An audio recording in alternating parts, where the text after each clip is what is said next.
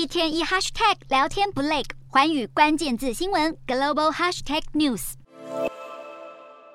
美国国务卿布林肯登上 C B S 节目六十分钟，谈及中国对台湾步步进逼，不仅对整个地区的和平稳定构成威胁，更不利全球经济，因为几乎所有半导体都在台湾制造。然而在危机爆发前，半导体产业已愁云惨雾，因为宅经济需求下滑，加上通货膨胀，导致智慧型手机等产品卖不太出去。世界半导体贸易统计协会就统计，二零二二年七月份全球半导体出货额比去年同期下滑百分之一点八至四百四十四亿美元，创下三十二个月来首次陷入萎缩，眼前看来并不乐观。不过，晶片四方联盟成员之一的南韩还是努力追赶，设法在教育体系中向下扎根。被称作南韩未来的中北半导体高中，每班只有二十名学生，他们将学习设计晶片等，好在毕业后能投入炙手可热的半导体产业。虽说未来指日可待，但南韩科学部长李宗浩已透露，来自台湾、美国、中国等地的挑战接踵而来。让南韩的半导体业笼罩危机感，